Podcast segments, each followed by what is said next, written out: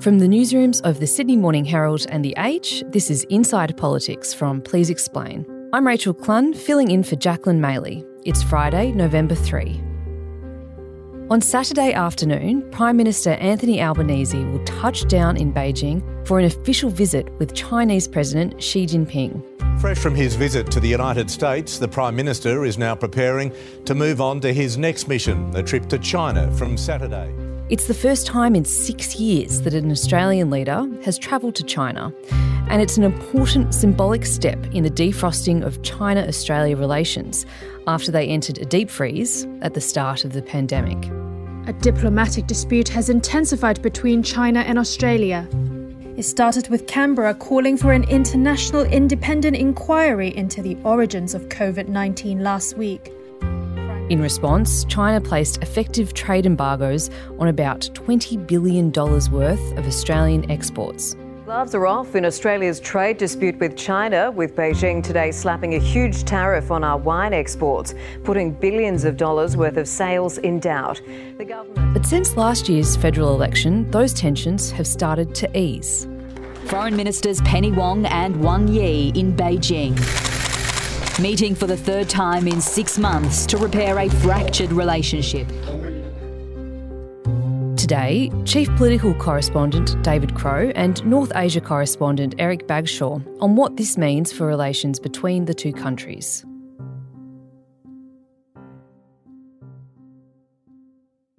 Thanks for joining me, David and Eryk. Good to be talking again.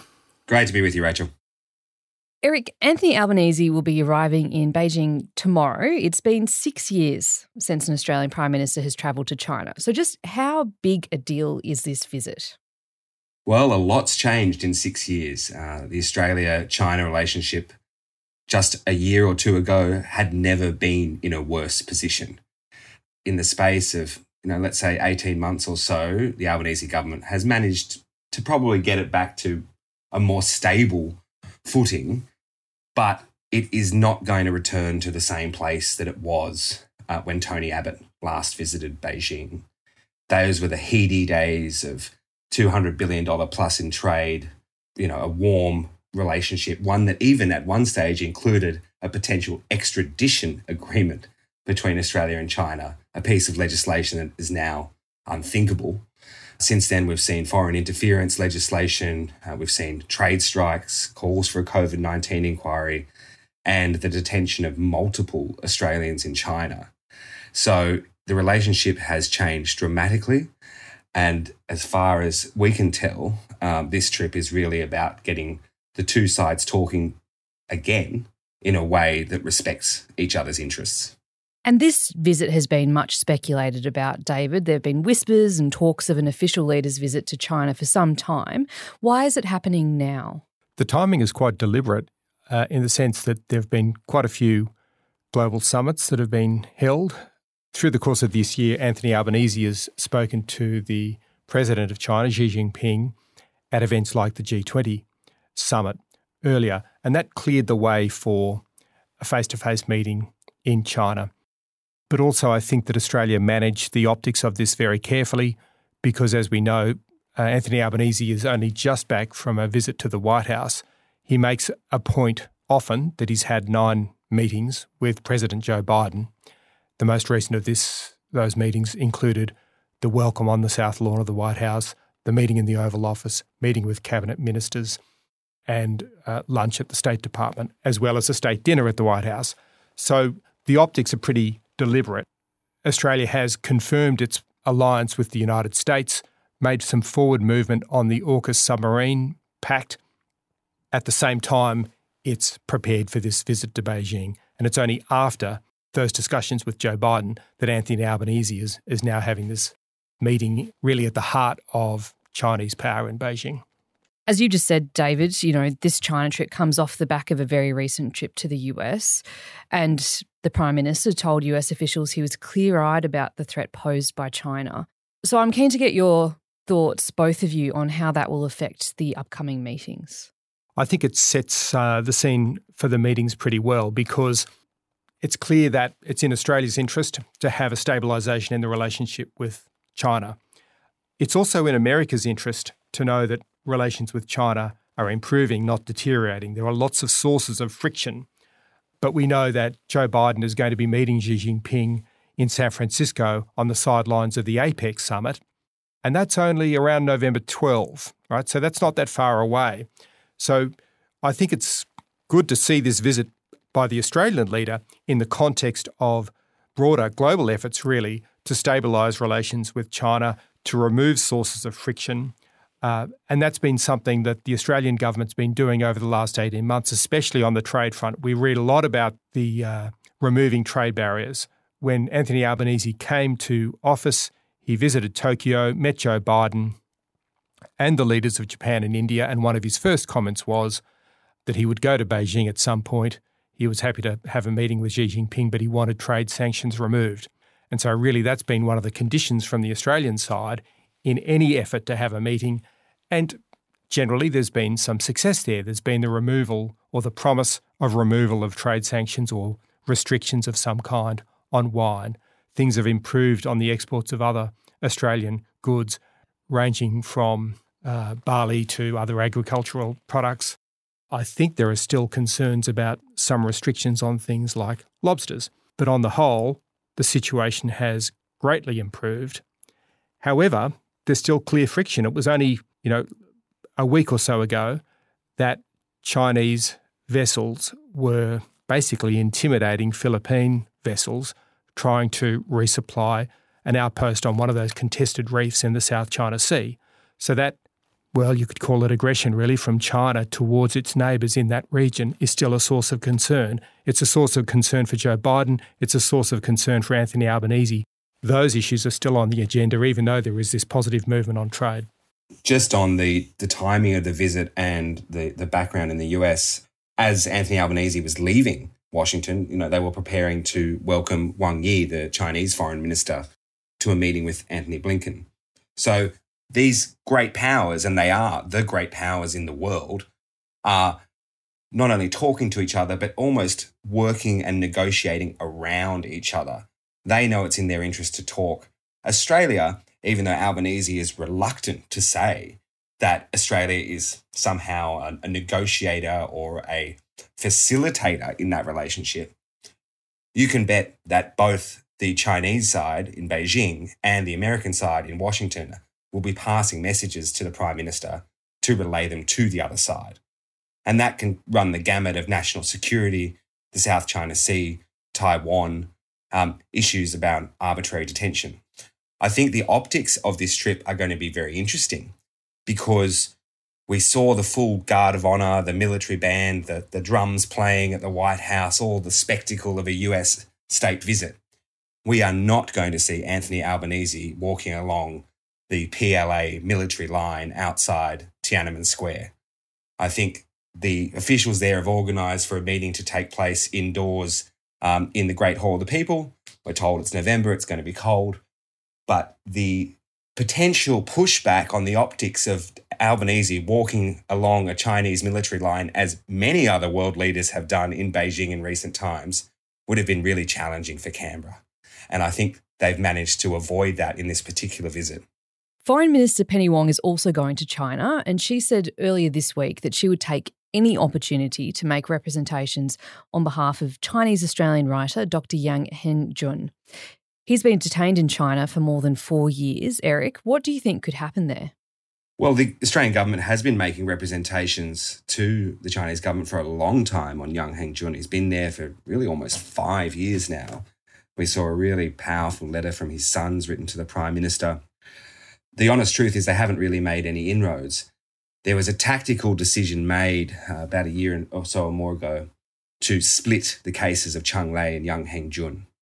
They advocated publicly for Cheng Lei, and then when they talked about Yang Hengjun, they made sure they did it as a separate case.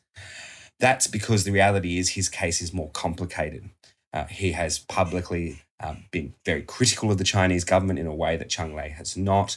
Uh, he has been a pro democracy activist. He also has a past working for the Ministry of State Security in China many decades ago. They recognize it as a much more challenging case. And so negotiating him out of there on what are, by all accounts, spurious national security charges uh, has been really challenging. I think of all the Australians, and a reminder, there are about 60 Australians or so detained in China, most of them on drugs charges. Yang Hengjun is the most likely to next be released. But he's also, for that reason, a really powerful diplomatic pawn for China. I mean, this is arbitrary detention. They've used it very successfully in the past against places like Canada uh, and Japan, for that matter.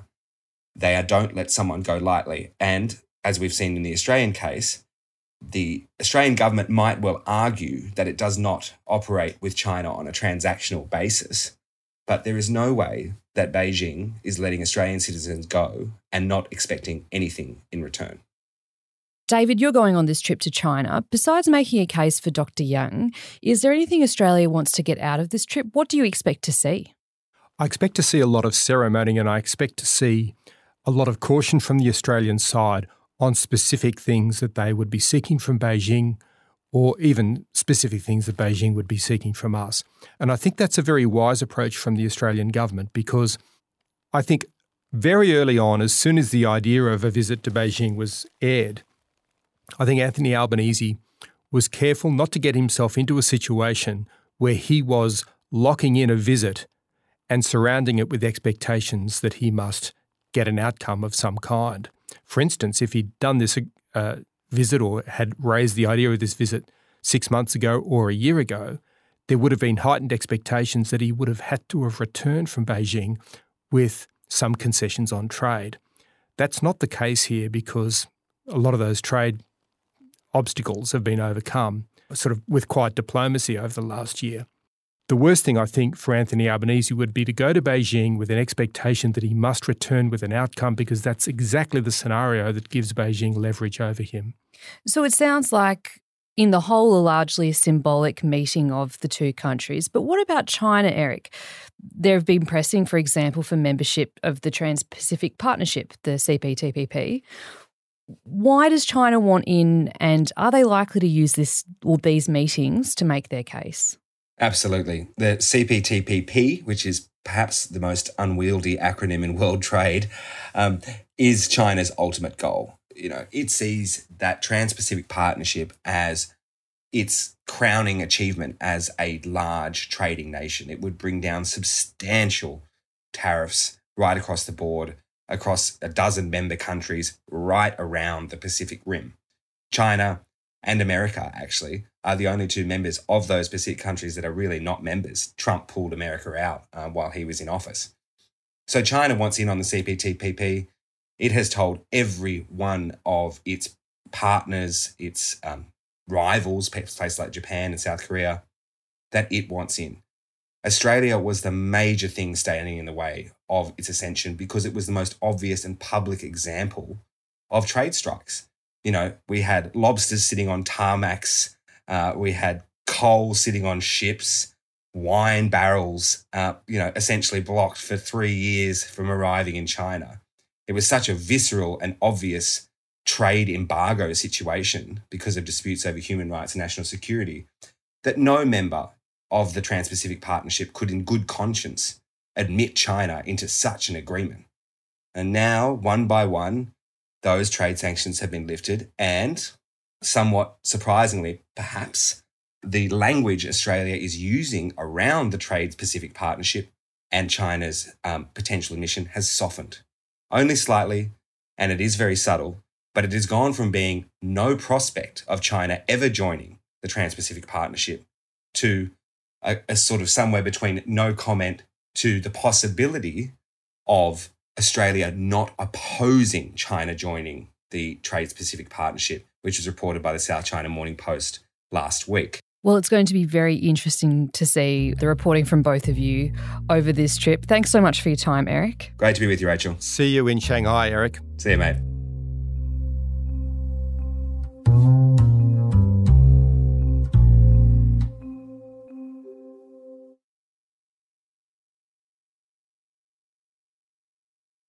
David, I want to turn to talk about Israel and how the situation there is playing out politically here. Earlier this week, six former Australian prime ministers issued a joint letter condemning Hamas and expressing their support for Israel and Jewish Australians. Can you tell me a bit about the letter? Who was behind it, and why do you think they decided to come out with it now? Well, a big motivating force behind the letter was the the fact that there are a lot of uh, demonstrators on the streets in Australia showing support for the Palestinian people who are, well, many are on the West Bank, but many are in the Gaza Strip and in Gaza City, uh, suffering from either actual attacks or the threat of imminent ground invasion by Israeli forces. And so, with those demonstrators speaking up for the Palestinian people, I think there was a, a sense that somebody needed to make the point about, I guess, the the problems on both sides of this dispute, and in particular, emphasise the initial attack by Hamas on innocent people in Israel that really has been seen by the people of Israel as an act of war. And Josh Frydenberg, former treasurer, uh, was a key player in getting the letter written. Malcolm Turnbull was also heavily involved in getting the letter, letter written. And that's where we see six uh, former prime ministers agreeing on a joint statement that emphasised the incredible pain for uh, innocent people in Israel, but also had that note about uh, the civilian deaths, the deaths of innocent people on the Palestinian side as well. And so it was quite a measured response. It is interesting that Paul Keating, former PM, didn't sign up to it. Uh, I think Malcolm Turnbull arranged uh, to smooth over some of the differences between the former leaders to make sure that the letter reflected a consensus position. And that's not a common thing, not an easy thing to achieve. Uh, and it's not common in Australian life where six former PMs make a statement like that. But that's basically the story behind that statement. I also want to ask you about Australia's recent decision to abstain from voting at the UN General Assembly on a humanitarian truce. That's the first step to a ceasefire between Israel and Hamas. That resolution was passed with 120 countries in support, 14 countries against, and 45 abstaining. So, why do you think Australia wouldn't have supported that motion? And what do you think it can tell us about the Albanese government's thinking right now? Well, the government's position is to try and, uh, I guess, show a sense of balance between the, these uh, terrible conflicting forces in the Middle East. But the basic problem from the Australian point of view with that resolution was the lack of any forceful condemnation of Hamas for the initial attack on innocent civilians in Israel. And without that element, it wasn't a statement that the Australian side could support because right from the beginning, Anthony Albanese and the government, and Penny Wong as foreign minister, have been very clear in their condemnation of the terrorist attack by Hamas that really triggered what we're now seeing. And for all the arguments about the scale and the proportionality of the response from the Israeli side, any statement from the Australian point of view has to begin with a condemnation of what Hamas did in the first place. Well, as you just said, the tone is really important in this debate. And it seems to be very complex, especially for the government internally, given the variety of viewpoints within the party room. How tough is that job? Incredibly difficult because we've seen situations where clearly Anthony Albanese is um, condemning the loss of any innocent civilian life. Every innocent civilian life matters, is what he says. He said that at his press conference with Joe Biden at the White House just the other day. So it's a very consistent message from Anthony Albanese. But he's got members of the caucus who would see things more from the point of view of the Israeli Defense Force and the Israeli people.